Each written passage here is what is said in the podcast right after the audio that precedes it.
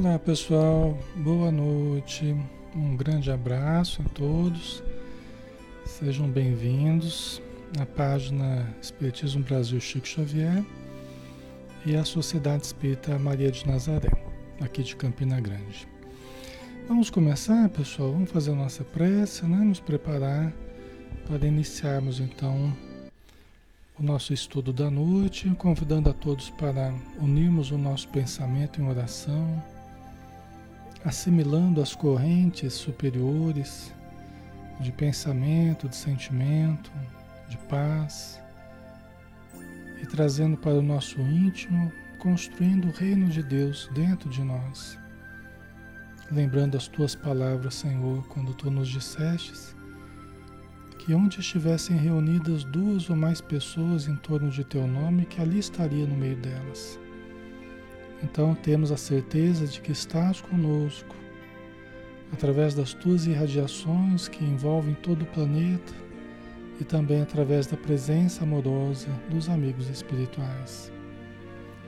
Alguns parentes queridos nossos nos abraçam nesse momento carinhosamente, agradecidos a Deus por nos verem estudando as leis divinas, procurando nos melhorar também amigos de outros tempos nos garantem a retaguarda nas lutas da nossa existência atual, torcendo por nós e trabalhando pelo nosso sucesso.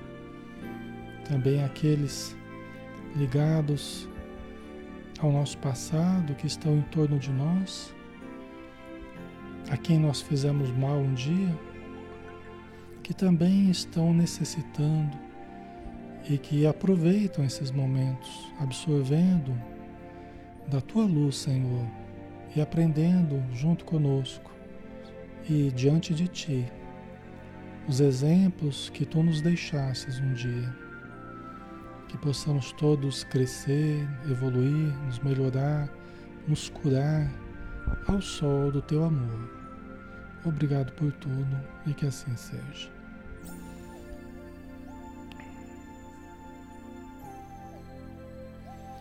Ok, pessoal, boa noite a todos novamente. Vamos dar sequência ao estudo que nós realizamos todos os dias de segunda a sábado, né?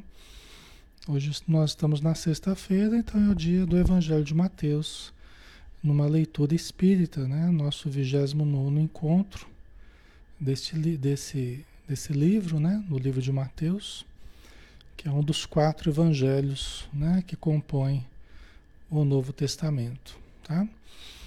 Então nós, é... deixa eu ver aqui uma coisa. Ah, só um pouquinho, pessoal. Só um instantinho aqui que eu acho que deu um probleminha aqui. Peraí.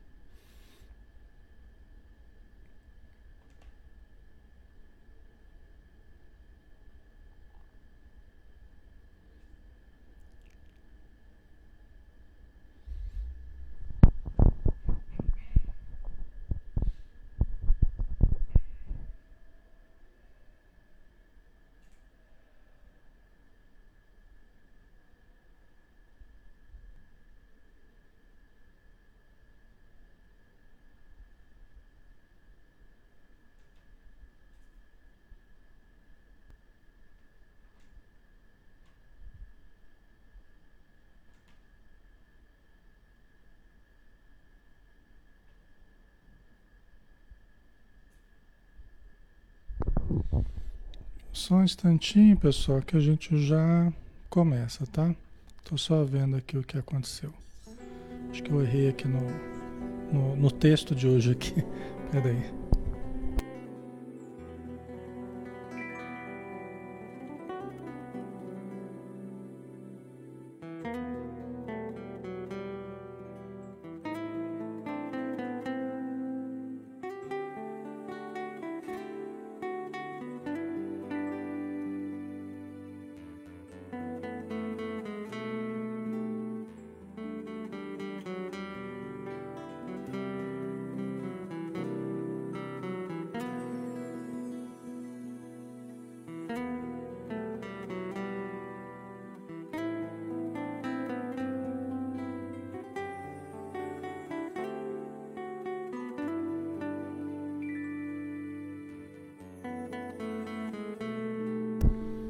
Pronto, tá resolvido. É que eu tinha eu tinha pego o sem querer o estudo da semana passada. Peraí. Deixa eu tirar aqui a música. Pronto. Eu tinha pego o estudo da semana passada aqui. Aí não dava certo, né? Mas agora vai. Tá? Pronto, ok. Vamos lá, né? Então, é, capítulo 9, refeição com pecadores, tá? Não é pescadores, não é com pecadores mesmo, né? Com as pessoas que estão numa vida é, de erros, de equívocos, né? Que Jesus se aproximava das pessoas que tinham dificuldades também, né? Então, versículo 10: Aconteceu que, estando ele à mesa na casa, vieram muitos publicanos e pecadores e se assentaram à mesa com Jesus e seus discípulos. Aqui é na sequência justa do, do que Jesus chama Mateus, né? Jesus chama Mateus. Então aqui pode até ser que na sequência que ele estivesse à casa de Mateus, né? Então a gente não sabe exatamente, né? Mas aconteceu, e Mateus era um publicano, né? Era considerado uma pessoa de má vida. Era uma pessoa altamente odiada pelos, pelos os pescadores e todas as pessoas que produziam, porque ele cobrava os impostos, né? E a gente viu na semana passada Jesus chamando Mateus, né? Falou, segue-me, né? E Mateus levantou da, da coletoria lá e, e foi atrás de Jesus, né? Aconteceu que estando ele à mesa na casa, vieram muitos publicanos, né? E pecadores, e se assentaram à mesa com Jesus e seus discípulos. Os fariseus, vendo isso, perguntaram aos, aos discípulos: Por que come o vosso mestre com os publicanos e os pecadores. Né? Os publicanos que eram odiados e os pecadores, né? A, a, a, as pessoas de má vida, ladrões, é, prostitutas, né? as pessoas que eram consideradas, nem sempre eram de fato, mas pessoas que eram marginalizadas ali na época de Jesus, né? consideradas de má vida. Então, questionamento, né? por que, que eles sentavam para comer junto com esse tipo de pessoa? Né? E aqui eu acho que está um erro, é, um erro básico que a gente, que a gente é, é, comete no trato com o bem. Né? A gente acha que as virtudes elas são para o nosso deleite. Né? A gente costuma achar que conquistar virtudes, ou você ter uma, uma, uma vida reta, né? Você desenvolver os potenciais que você tem, você levar uma vida honesta, uma vida digna, isso aí é para o nosso deleite. A gente acredita dessa forma. Normalmente o ser humano pensa assim, que nós vamos conquistar virtude para aproveitarmos a vida com pessoas né, que também estão, estão é, é, tendo uma vida reta, que também estão tendo uma vida digna. Né? Só que Jesus ele demonstra que, na verdade, a virtude, né, o maior significado da virtude é servir aqueles que precisam da virtude. Né? Não é para se distanciar dos necessitados, é para se aproximar de quem necessita. Esse é um erro básico, né? Que às vezes a gente comete, né? A gente acha que a gente vai, deve se tornar virtuoso para ficar longe do mal absolutamente. Mas como é que a virtude seria provada? Como é que a virtude surtiria o seu resultado longe do mal? Longe de quem precisa, longe de quem necessita do socorro, não é? Então isso não faz muito sentido, né? É uma das ilusões que a gente é, que a gente cultiva no trato com o bem e no trato com a virtude, né? Então aqui o questionamento, né, dos fariseus, né? Sempre os fariseus, né, questionando Jesus. Ele, ao ouvir o que diziam, respondeu: Não são os que têm saúde que precisam de médico, mas sim os doentes. Né? Então aqui fica bem explicado, né?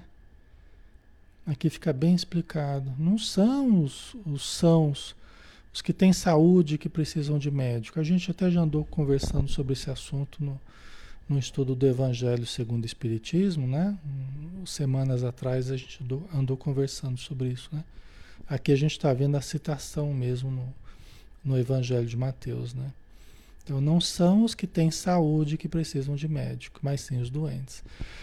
É claro que é, o objetivo não é nós nos afundarmos no mal, não é nós passarmos a viver nos mesmos ambientes pelos nossos vícios, né?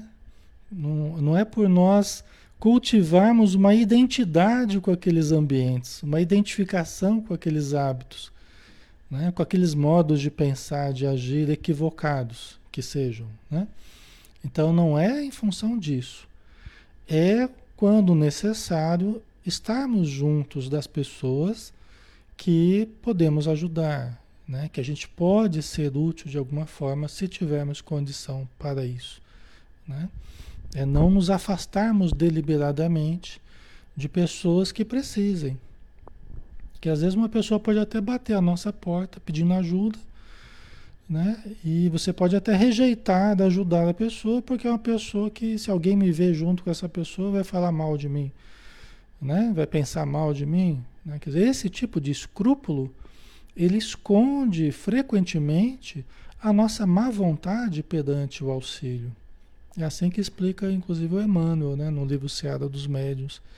Quando a gente fica com muitos escrúpulos para auxiliar alguém, é porque, na verdade, a gente está se acomodando na inércia, né?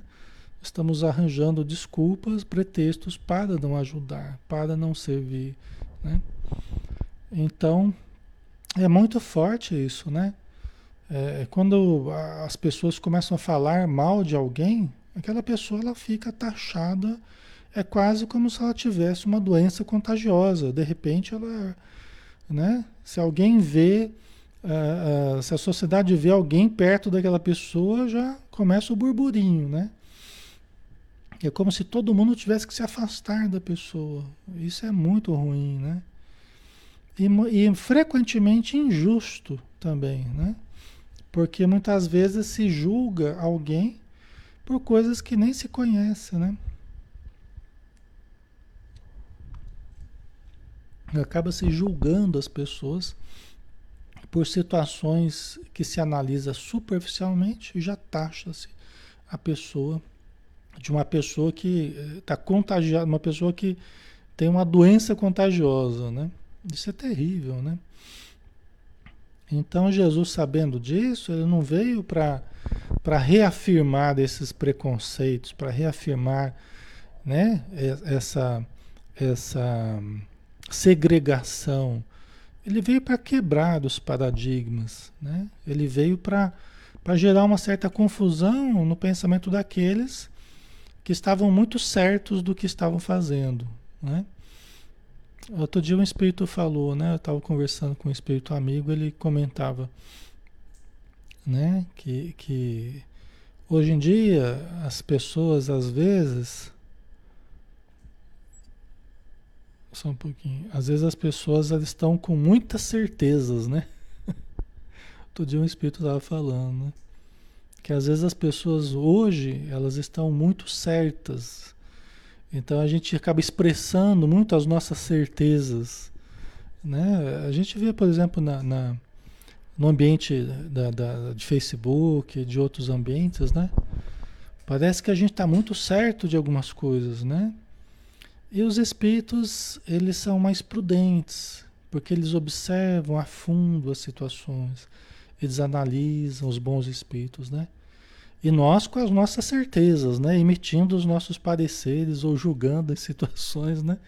Todo cheio de razão, né? A gente normalmente, né? E os espíritos que eles sim sabem com profundidade, eles não agem dessa forma assim, né? Então é interessante, né? Não são os que têm saúde que precisam de médico, mas sim os doentes, né? Aí que vai servir o que a gente aprendeu. Aí que vai servir o que a gente desenvolveu é junto aos necessitados, é junto aos que precisam. Não é junto a quem está bem. Né? Que adianta você estar tá no meio só de pessoas que tão, estão bem, saudáveis, estão tranquilas, sem problemas maiores. O que vai adiantar? Né? Nós somos o sal da terra. O sal tem que salgar, ele tem que ter uma função né? diante do planeta, diante das pessoas. Né? Nós não podemos esquecer disso. Né? Ok, pessoal, tá tudo ok o som aí? Tá tendo algum problema? Né? O Túlio, aí está o grande desafio de amar os nossos inimigos, né? Ou até as pessoas que se consideram nossas inimigas, né? E a gente não querer o mal, não desejar o mal, não perseguir, né? Então, é um desafio, sim, dos maiores, talvez, né? A gente fazer o bem àqueles que mais fazem mal para nós. É um desafio, né?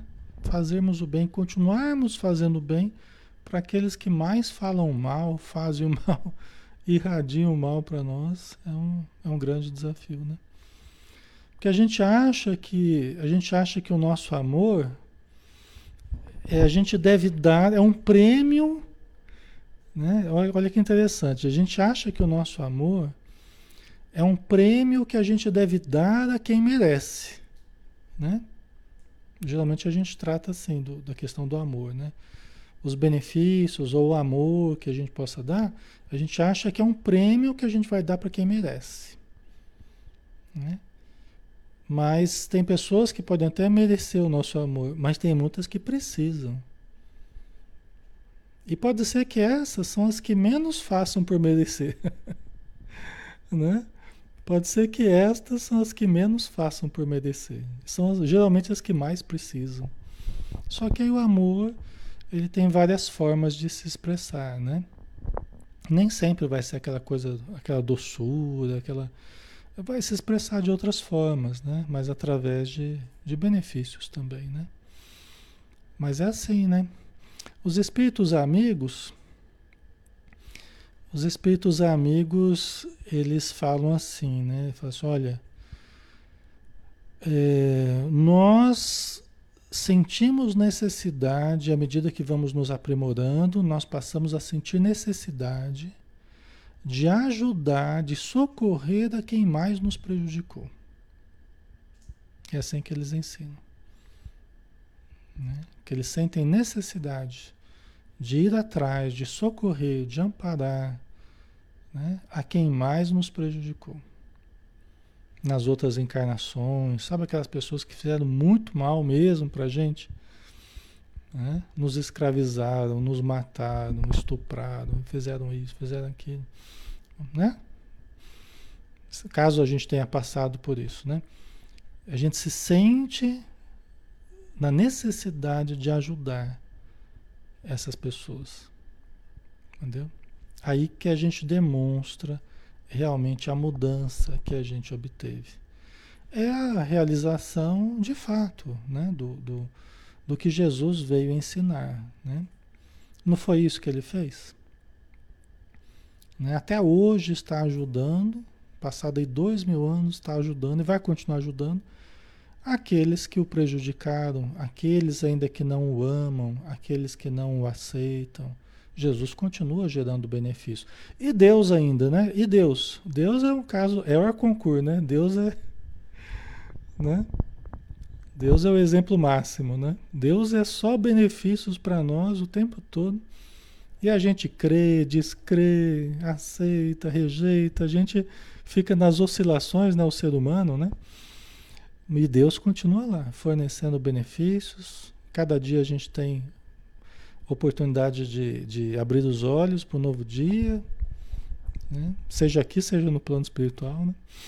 Mas Deus continua continua nos ajudando, né? Sempre. Né? E depois, disse Jesus, e depois, e aprendei o que significa misericórdia é que eu quero e não sacrifício. Com efeito, eu não vim chamar justos, mas pecadores, né? Dizendo, chamando o Antigo Testamento, né? Misericórdia é que eu quero e não sacrifício. Eu não quero a morte. Deus não quer a morte do ímpio. Deus não quer a morte do pecador. Deus quer a morte do pecado. Né? Deus não quer a morte do pecador, quer a morte do pecado. Né? Eu vim para que tivesses vida e vida em abundância. Né? Então é uma coisa que a gente precisa compreender, né? que, que as pessoas todas são filhas de Deus, todas merecem auxílio, merecem a felicidade, todas merecem evoluir, crescer, se desenvolver. Mas precisarão, nós não precisamos concordar com tudo que elas fazem. Né? Nós podemos compreender, não necessariamente concordar. Né? Compreendê-las, auxiliá-las, ouvi-las, né? para que elas possam, com o tempo, perceber a necessidade de se aprimorarem. Né? Então, a gente não pode sair exterminando, a ideia é essa, a gente não pode sair exterminando as pessoas porque elas têm uma, uma vida, né? porque elas têm uma vida torta, porque têm vício, nós não podemos sair exterminando as pessoas. Deus não quer a morte do ímpio, é quer a morte do, do pecado, né? Ok? Ana, né? Ele quer o espírito livre do mal, exatamente. Né? Tem uma, uma, uma passagem de Emmanuel, né? Um, um, texto de Emmanuel, que ele fala, é bem interessante. Ele fala assim: olha, ninguém cura, a gente diante do mal das pessoas, né? diante de erros, de quedas que elas tenham, né? Vira e mexe, vocês perguntam: ah, em casa, familiar familiar age assim, age assado, como é que a gente faz para mudar a pessoa? Como é que a gente faz para lidar com isso? Emmanuel, ele chama atenção da seguinte forma, ele fala assim, como ninguém cura uma ferida tacando perfume, nós também não curamos uma ferida enfiando uma faca e revirando, né? Simplesmente enfiando uma faca e revirando, né? É interessante, né, essa imagem, né? Quer dizer, nós não vamos curar a, a ferida de alguém lançando perfume, né? Na ferida, simplesmente jogando perfume. Né? Não é questão de perfumar ferida, né? É precisa de tratamento. Então, às vezes, a conversa, ouvir, às vezes falar também, orientar, né? É agir como um cirurgião que precisa tirar ali um tumor, precisa estancar ali um, tirar um, uma região purulenta, né, com pus. Né? Não adianta só atacar perfume, né? A ferida está lá, está infeccionando, tá? Vocês entendem? Mas também não é enfiando a faca de qualquer jeito que a gente vai curar uma ferida, né? Então aí que está a questão, né? Não é fingir que está ajudando, não é passar um chocolate em cima para ficar mais gostoso, né? Aceitar tudo que o que, o que fazem, o que falam, não é isso, não se trata disso, né? mas é de conversar, de ouvir, de refletir, de ajudar efetivamente. Né? Mas também não é enfiando o dedo na ferida com crueldade que a gente vai resolver alguma coisa, né? né? Então é preciso tato, é preciso carinho, né? É só dessa forma que a gente vai ajudar os seres humanos, né? Os nossos irmãos e que seremos ajudados, né? Por isso que ele falou, né? Misericórdia é a que eu quero, não sacrifício. Né? Com efeito, eu não vim chamar justos, mas pecadores. Né? Aqueles que acham que estão saudáveis, às vezes nem tão tão saudáveis assim, mas que não estão prontos para o médico das almas. Às vezes a pessoa pode estar bem doente até da alma, mas ela não está preparada ainda para o médico das almas. Então, deixa ela estar predisposta, né?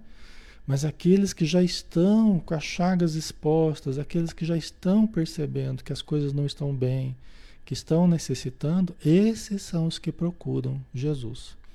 Esses são os que procuram a doutrina espírita, esses são os que procuram a espiritualização, a religiosidade, Deus, né? a fé.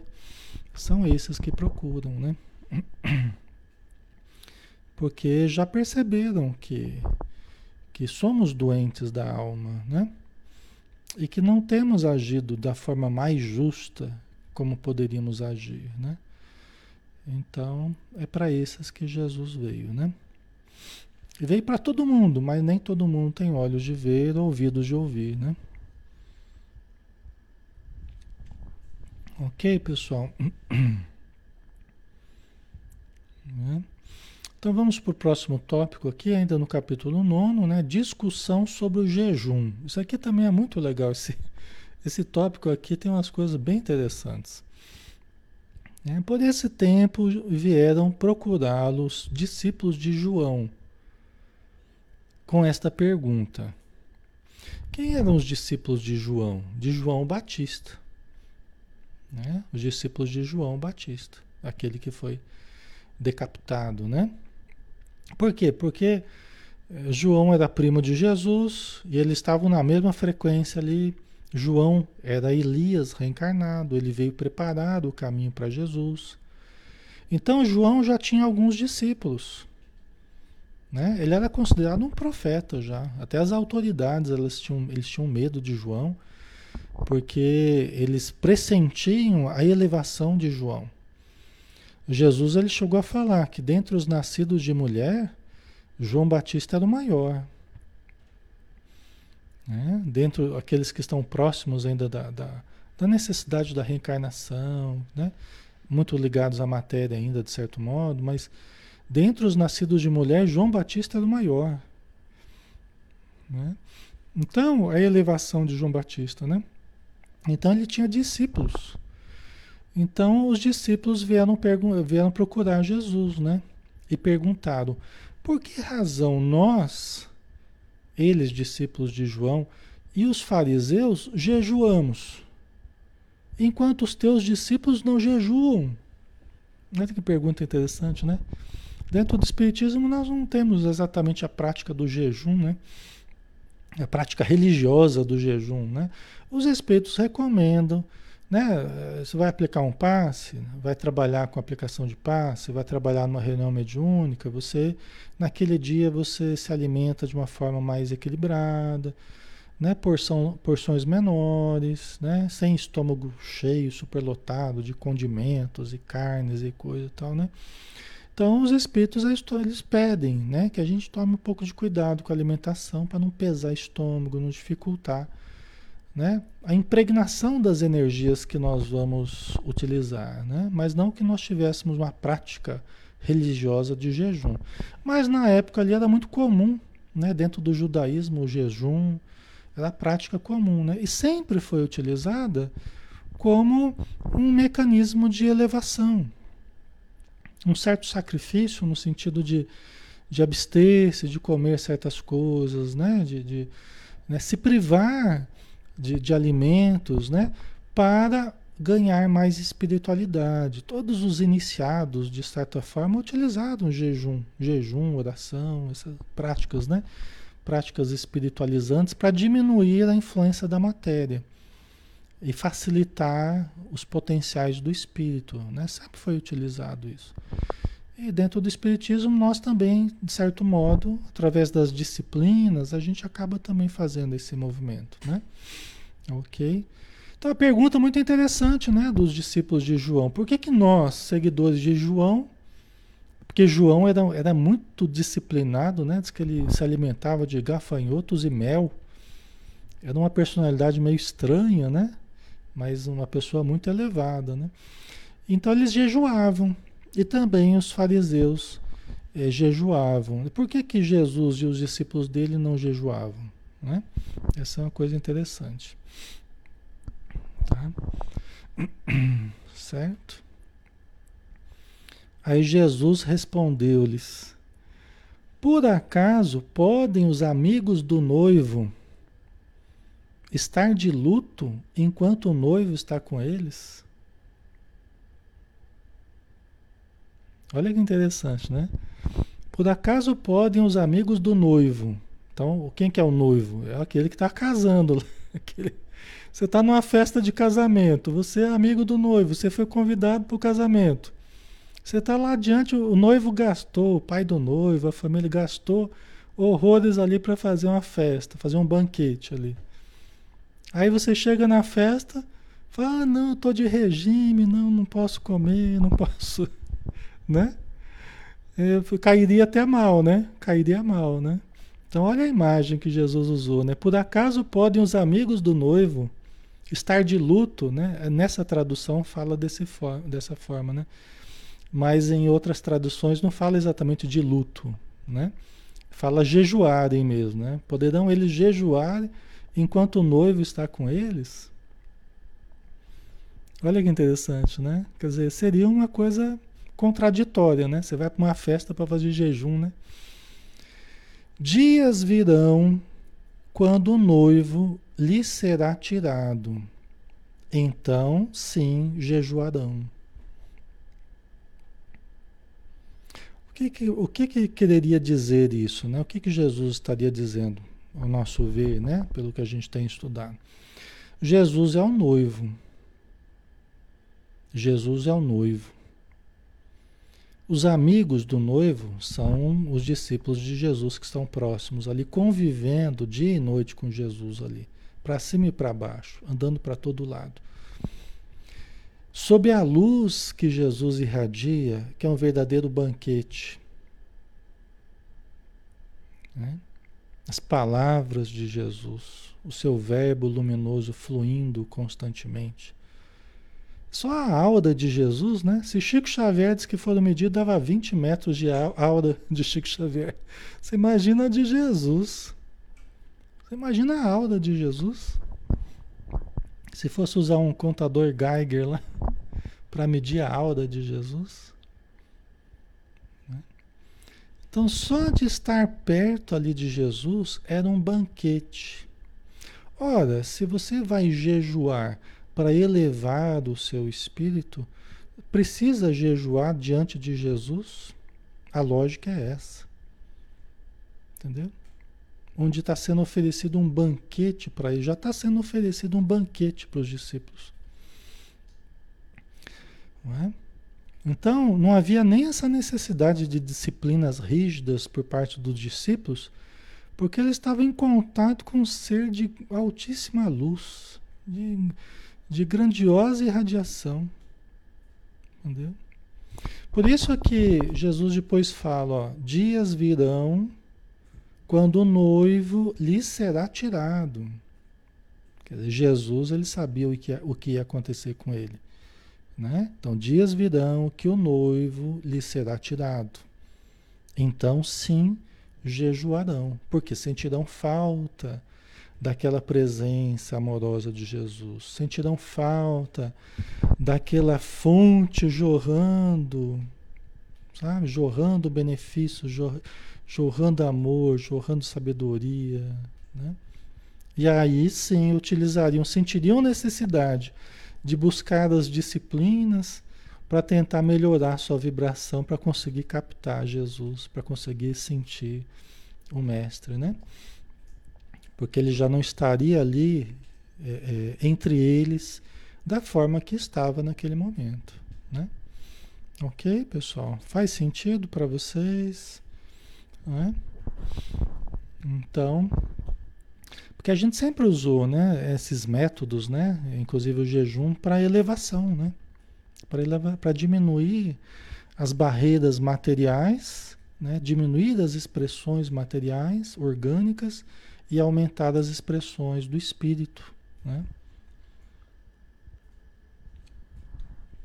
E realmente, você sabe que até a mediunidade, até a mediunidade, ela, ela, ela, acaba, ela acaba sentindo esse processo, né? Porque a mediunidade é um dos potenciais do espírito, né? Por isso até que a gente precisa tomar um certo cuidado, né? Quando você está fazendo regimes muito muito severos, né? se privando muito, você enfraquece o corpo, facilita a emancipação da alma e muitas vezes aumenta a sensibilidade mediúnica. Por isso que gera também eh, maiores oscilações emocionais, pode certos descontroles, Né? Precisa tomar um certo cuidado com isso. Por isso que esses processos de regimes, eles têm que ser acompanhados e têm que ser feitos de um modo respeitando certas necessidades. Senão você causa um desequilíbrio, aumenta a sensibilidade de uma hora para outra devido ao enfraquecimento. Lembra que a gente falava, né, do laço que prende o espírito ao corpo, que é o fluido vital, né? Que é a energia mediúnica, né? Tá? Então, quando a gente enfraquece o corpo, quando você enfraquece esse laço, você você favorece o desprendimento do espírito com relação ao corpo, né? E aí você tem um, um, uma maior emancipação da alma. E com a emancipação da alma, você tem um desabrochar de certos potenciais que estavam um tanto abafados, vamos dizer assim, tá? pelo corpo, né? Pela matéria, certo? Então é preciso tomar um certo cuidado, tá? Ok? Por exemplo, é, do mesmo jeito pessoas que ficam doentes, né? Pessoas que ficam doentes, é, pacientes terminais que começam a ver parentes, né? A gente já conversou sobre isso. É devido ao enfraquecimento da relação espírito-matéria. Aí o corpo fica debilitado, enfraquecido, com poucos nutrientes, tá? o espírito fica mais liberto. Aí surgem expressões mediúnicas que normalmente até não surgiriam. Né? Surgem expressões mediúnicas que normalmente não surgiriam. Por isso, nessa linha de raciocínio também precisamos tomar cuidado com altas doses de Rivotril, altas doses, altas doses. Eu não estou falando que não posso usar, mas precisa tomar cuidado com a automedicação, altas doses de ansiolíticos que fazem a parte material como que se apagar, como que se, né, é, é, é se bloquear, vamos dizer assim, para a gente esquecer dos problemas, para a gente dormir melhor, né? Então, só que quando você meio que bloqueia a parte material, o sistema nervoso, você meio que anula né? Para que você possa ter um pouco de paz, tal. Você também favorece a emancipação espiritual. Também surgem episódios mediúnicos, né, que podem se tornar mais ou menos preocupantes de acordo com às vezes as, as doses mais elevadas que se toma. Tá? Então, quando se toma uma dosagem correta, acompanhamento médico e tal, as coisas vão bem. Mas você começa a se automedicar e ficar cada vez mais viciado, né? Em ansiolíticos, né? Benzodiazepínicos, né? Estilo Rivotril, assim. Pode começar a ter... Facilita a ação dos obsessores, Ana Diniz. Facilita a ação. Às vezes os espíritos obsessores até levam a pessoa, induzem a pessoa a tomar esses remédios em altas doses para eles terem um acesso mais facilitado à pessoa. A pessoa começa a ter lapsos de memória, lapsos de consciência, começa a fazer coisas que não se lembra que fez, começa a fazer compra e não lembra que gastou, né? Eu tenho visto isso tudo acontecer, tá? Certo, né? Isso eu estou falando só como extensão do jejum, do regime, da questão associando a questão né, também dos medicamentos, né, só para vocês entenderem essa questão da relação espírito-matéria, tá? A relação espírito-matéria. Então é preciso tomar um certo cuidado, tá, pessoal? Porque senão facilita mesmo os processos obsessivos, né? Eles acabam tendo um controle sobre nós que normalmente eles não teriam, tá? Às vezes até levando a pessoa a se matar, né? A Luísa Cunha, bebida alcoólica também, também, de uma forma um pouco diferente, mas também entorpece o, o, o, o sistema nervoso, anula certas regiões, entorpece o corpo, né? facilita a emancipação da alma. Só que normalmente a pessoa faz isso é, é, estando numa vibração baixa, né? Então o álcool ele vai nos lançando para as áreas mais primitivas do nosso sistema nervoso. Ou seja, não é um processo de emancipação em que você está elevando o seu pensamento. Pelo contrário, você está você tá indo escada abaixo, né, para as áreas mais, mais passadas, mais anteriores, evolutivamente falando. Né? Então você tem ao mesmo tempo você ativando as regiões mais primitivas, ao mesmo tempo que você está se desligando mais do corpo. Ou seja, facilita os processos de sintonia e né, os processos mediúnicos com entidades de baixa condição, que acabam vampirizando a pessoa, né? Tá? Então a bebida alcoólica e qualquer droga, na verdade, acaba tendo esse efeito, né?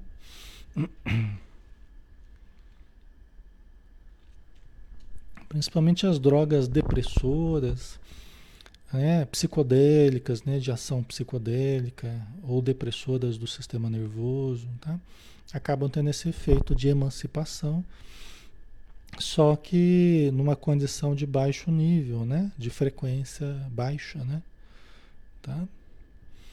Ok.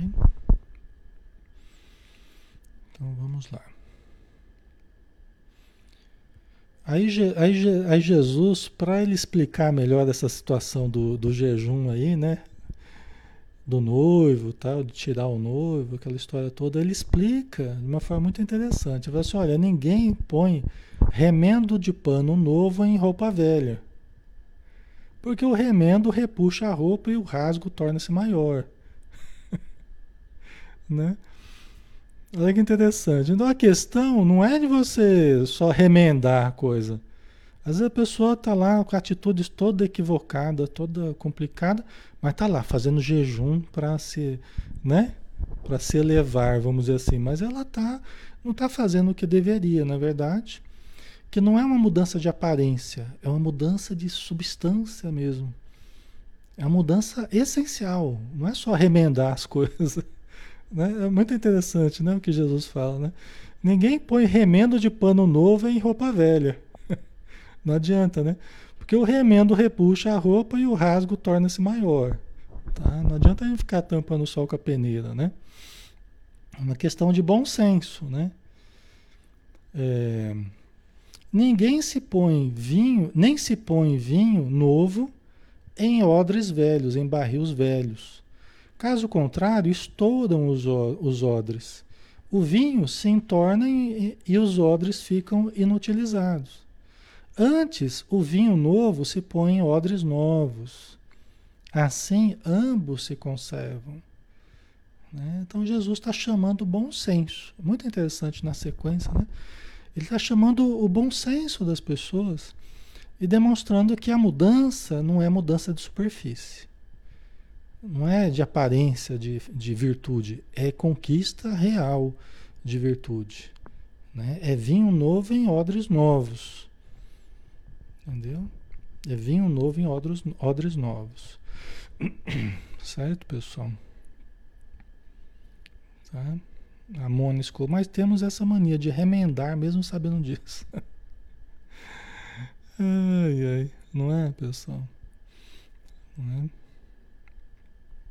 A Mônica. Então, Alexandre, então é perigoso tomar remédio para depressão? Não, Mônica, não. Não é isso, não. É, remédio para ansiedade, para depressão, para bipolaridade, para tudo que existe por aí, tem muita utilidade e devem ser utilizados conforme a indicação dos médicos, conforme as dosagens prescritas, né, o acompanhamento do médico, ok? Então, tudo isso é importante. O que eu falei é das altas dosagens, automedicação. Né?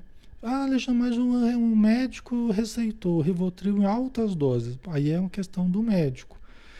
Né? Mas eu estou dizendo para vocês tomarem cuidado né, com altas doses de ansiolíticos, por exemplo. Né? Pode ser que haja uma necessidade que o médico tenha tem observado. Mas o que, que eu estou dizendo? Que do ponto de vista espiritual, né, tem, a gente tem detectado essa questão. Tá? A gente tem detectado essa questão aí. Ok? Então é preciso um certo cuidado. Tá? Isso tudo é coisa que a gente vive, a gente vive, atende pessoas, observa as reações, né? vê certos padrões no uso dos remédios, nos efeitos que geram. Eu atendo muitos médiums, né? Atendo muitos médiums, pessoas que, que procuram a gente sabendo dessa questão, né? buscando o um entendimento, um equilíbrio. Né? Então a gente, a gente observa como é que isso funciona junto com a mediunidade. Tá? Então é mais esse, essa questão aí. Mas deve-se seguir sempre o que o médico está recomendando. Você pode às vezes questionar com o médico, né? Pode, né? Você pode questionar, sempre nós podemos questionar, oh, mas por que esse remédio? Por que tanto? Nós podemos questionar. Né? Ele vai explicar o porquê tal, né? Mas é, é perigoso a gente exagerar tá? Em certos remédios aí, tá? Ok? Então vamos lá. Pessoal, vamos dar uma paradinha aqui. Deixa eu ver o que vocês estão colocando. Eu não vou entrar no próximo tópico, não, porque senão a gente vai precisar trabalhar. Ele é um, ele é um tópico mais complexo, né? Vai ser mais demorado. Eu não vou nem entrar nele, né? A Rejane colocou, tipo, se a pessoa se irrita com algo, já toma Rivotril. Conheço pessoas que fazem isso direto. É então, né? É, acaba virando um vício, acaba virando uma bengala psicológica que as pessoas estão levando muito longe isso. Estão ficando realmente totalmente dependentes. Hoje, os médicos hoje são muito prudentes com o Rivotril. Aliás, com os outros remédios também benzodiazepínicos, e também outros, eles estão mais cuidadosos, porque eles sabem o, o, o, prejuízo que pode causar ao longo do tempo, né? Então, eles geralmente mantêm um período curto, só no período que a pessoa está realmente precisando, né? Para dar um apoio, mas depois já vão tratando de retirar, de fazer o desmame, né? Agora, as pessoas que vão ao longo do tempo, dos anos e anos e anos tomando remédio, é muito perigoso, tá? tem que consultar um psiquiatra e rever esse uso, tá? Causa dependência, exatamente, é, tá? E, e, e aí é melhor perguntar, consultar um psiquiatra, que é a pessoa mais adequada para falar para vocês a respeito dos psicotrópicos, né? Daqueles remédios que agem no psiquismo, que agem no sistema nervoso então aí é o melhor é consultar, né? Se você tem dúvidas nessa área, consultar um psiquiatra, rever as medicações, né? Isso é muito bom, tá? A Regina Camargo, às vezes, de tanto tomar o remédio, já não faz mais efeito. É, tem remédios que acaba acontecendo isso também, né? É, acaba acontecendo isso também né, a tolerância, né? É, os remédios. Então, de vez em quando até precisa mudar o tipo de remédio, tá? Essas drogas que foram usadas, vocês perguntaram, né? Populações, culturas, né? É, então sempre usaram, sempre usaram álcool, sempre usaram ervas específicas, plantas alucinógenas, tal. Isso é uma coisa que sempre foi feita para, é, para os estados alterados de consciência. Para, para produzir os estados alterados de consciência e entrar em contato com as entidades é, que, que, que estão em torno da tribo, né, em torno daquele grupo, né, é, o xamã que vai fazer a cura e vai tentar produzir esses estados alterados de consciência nele e no paciente e tal. Tudo isso culturalmente, antropologicamente tem sido estudado e sempre foi utilizado, né? A questão é que nós não precisamos necessariamente de química, nós não precisamos necessariamente de química para produzir estados alterados de consciência. Né? Nós não precisamos necessariamente tá? de, de um agente externo para produzir estados alterados. Certo? para despertar a mediunidade. Nós não precisamos. Né? Nós, nós estamos, é, em humanidade, nós estamos cada vez mais sensíveis. Nós estamos cada vez mais sensíveis. Naturalmente, nós já. Às vezes a pessoa até já é muito sensível. Aí começa a usar é, produtos, né, ervas e coisas que produzem estados alterados. Ela pode ter um tal problema, uma tal desarticulação espírito-corpo, que pode surtar. Ela pode criar desajustes na, no encaixe espírito-corpo ou perispírito-corpo. Né? Lembra que a gente falava, né? Quando a gente está nascendo, a gente vai construindo aqueles encaixes moleculares ali nas células do perispírito, com as células do corpo físico, quando a gente está estruturando o corpo, né? E esses encaixes, eles são muito delicados e vão servir para a vida inteira. Aí a gente começa a usar certas substâncias, né, psicodélicas, LSD, por exemplo, entre outras, que vão desarticulando esses encaixes espírito-corpo. Vai mudando o funcionamento do sistema nervoso né, e da ligação com o perispírito, provocando uma, uma emancipação forçada. Né, provocando uma emancipação forçada, ou seja, uma liberação do espírito por, me, por meios químicos, né, de uma forma forçada. É uma forçação de barra, né? Entendeu? E isso vai ter custo. Isso vai ter custo. A nossa, a no, nosso sentimento de integração com o corpo, com a vida ao redor, isso tudo é muito, muito, muito delicado. Esse ajustamento é muito delicado.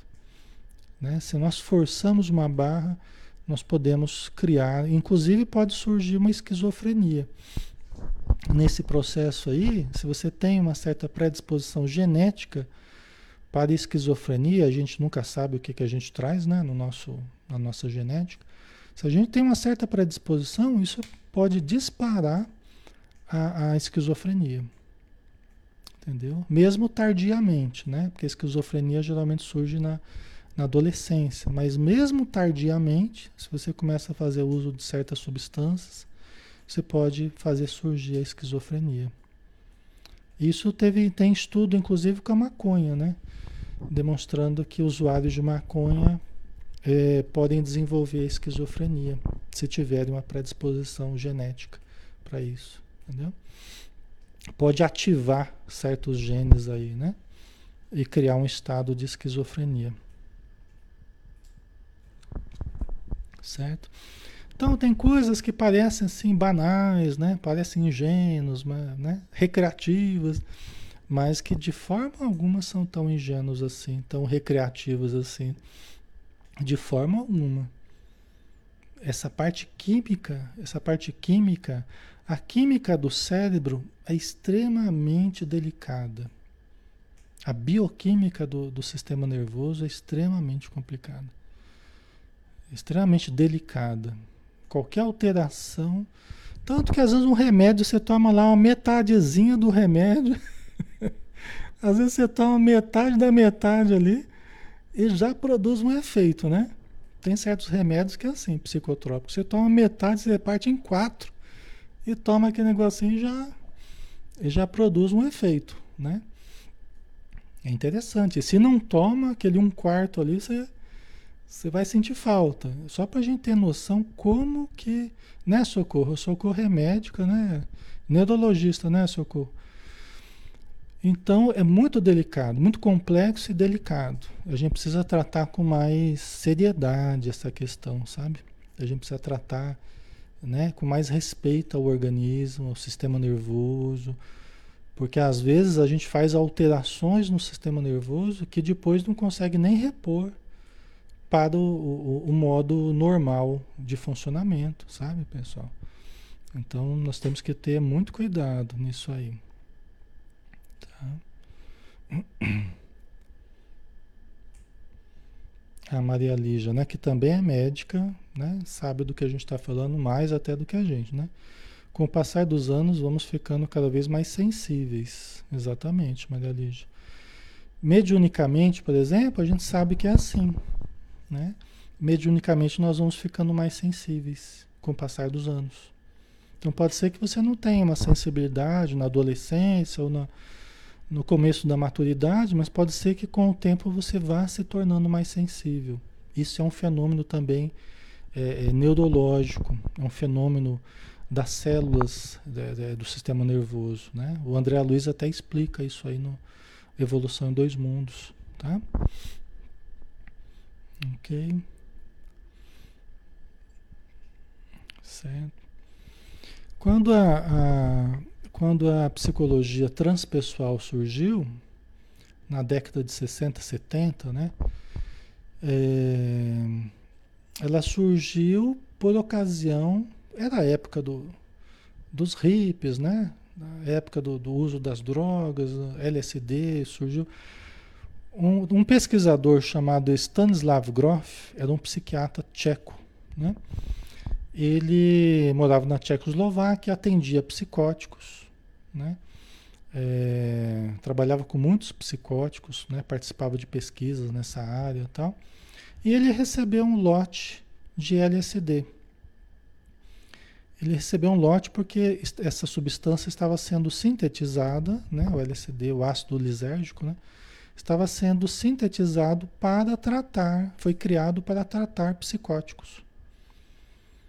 Né? E ele começou a utilizar, ele começou a ter bons resultados, ele atingia o inconsciente das pessoas facilmente com o LSD, porque produzia estados alterados de consciência, então isso ajudou os tratamentos. Ele começou a usar também para experimentar, ele teve experiências interessantes.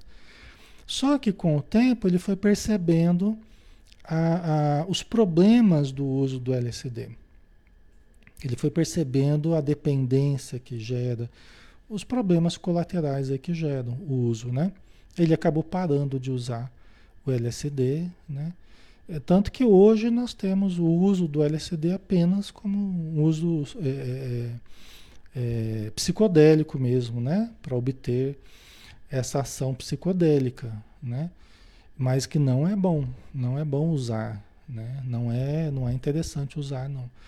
Ele começou a trabalhar, ele se mudou para os Estados Unidos e começou a trabalhar com a respiração, com práticas é, unindo né, o Oriente com o Ocidente através da utilização de práticas de técnicas respiratórias. Em que ele conseguia o mesmo estado alterado de consciência sem o uso da medicação, apenas utilizando a respiração, sem os efeitos danosos do remédio. Entendeu? Então tem isso também, algumas práticas de meditação, de respiração, né? O yoga, tem algumas práticas que ajudam é, é, nesses estados alterados de consciência, na ampliação da consciência, tá? na ampliação das percepções, da, das sensações, né? Sem isso buscando a saúde, buscando a harmonia, sem os prejuízos do, da utilização de drogas né? e a criação de dependência química. Tá? Foi o que ele fez, né? o, o Stanislav Grof. Né? Ok. Certo. É, uso recreativo, né, Bruno? É. Só que é muito perigoso, né? Essa química toda aí que o pessoal está usando é perigoso, né? Hoje os jovens têm usado muito, muito, muito, muito. O LSD, o êxtase, né? É, é, as drogas sintetizadas hoje com efeito muito mais forte do que, do que o crack, né? Isso está preocupando até as, as, as autoridades no, no mundo inteiro o avanço dessas drogas sintéticas, né? Isso aí está realmente uma epidemia, está muito perigoso, tá? Ok. Pessoal, vamos finalizar, né? Já estamos na hora, né? Já estudamos, a gente estava aqui só extrapolando um pouquinho, né? Mas ainda dentro do, do nosso assunto aqui, né? Vamos fazer a nossa prece, né? Que também é um modo de alterarmos o estado de consciência. E nós vamos também relaxando, também tranquilizando o nosso interior, de uma forma saudável, de uma forma lúcida, porém elevada, ampliando as nossas possibilidades perceptivas, nossas possibilidades de consciência. Senhor Jesus, que a tua luz nos envolva e que possamos desenvolver os potenciais que trazemos dentro de nós, potenciais que enriquecem a nossa vida, que dão sentido à nossa existência, que alegram o nosso dia a dia, sem que precisemos de artifícios de fora para dentro para causarmos esses estados de planificação, de paz interior, de autoencontro, que nós possamos aprender a fazer isso cada dia mais, sabendo selecionar os nossos hábitos, nosso estilo de vida, priorizando a busca espiritual acima dos apetites materiais e dos prazeres orgânicos. Ajuda-nos, Senhor, para que nós saibamos viver levando em consideração a realidade do espírito, mas também o mundo em que vivemos, para nos harmonizarmos com a família, com o trabalho e com todas as possibilidades que estão ao nosso redor. Ilumina todos os irmãos que estão conosco no plano físico e espiritual e que possamos ter uma boa noite pela frente. Obrigado por tudo, Senhor, que assim seja. Muito bem, pessoal. Obrigado pela presença, obrigado pela participação. Tenham um, um excelente final de semana, né? Amanhã a gente está junto aqui às 20 horas de novo, né? Para a gente estudar o, o ação e reação, tá? Um abração, até mais.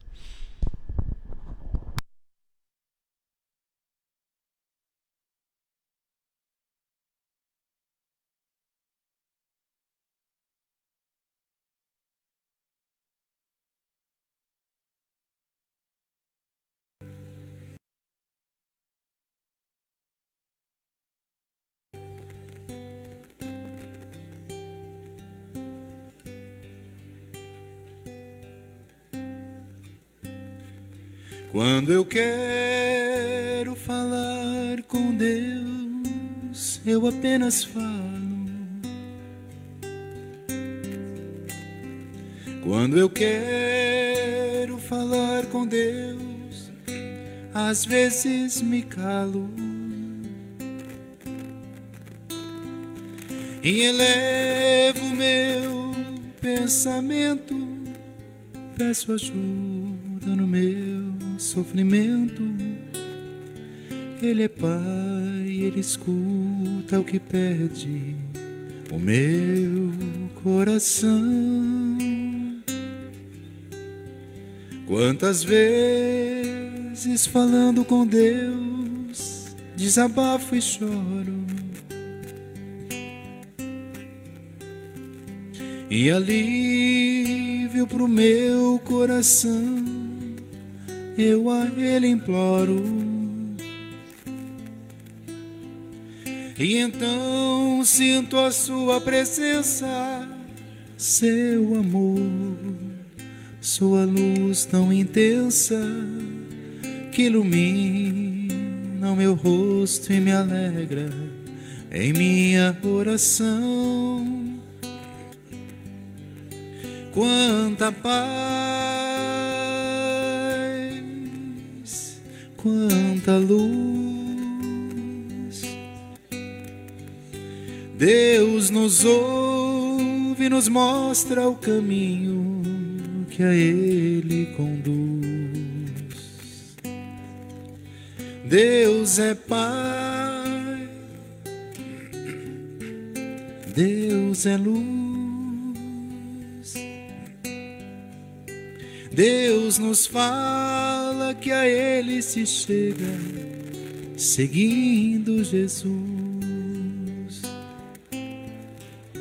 E é tão lindo falar com Deus em qualquer momento. Deus que vê uma folha que cai e é levada ao vento. Não existe onde ele não esteja, ele pode escutar nossa voz. Deus no céu, Deus na terra, onde seja, está dentro de nós. Quanta paz, quanta luz. Deus nos ouve e nos mostra o caminho que a Ele conduz. Deus é Pai, Deus é luz, Deus nos fala que a Ele se chega, seguindo Jesus.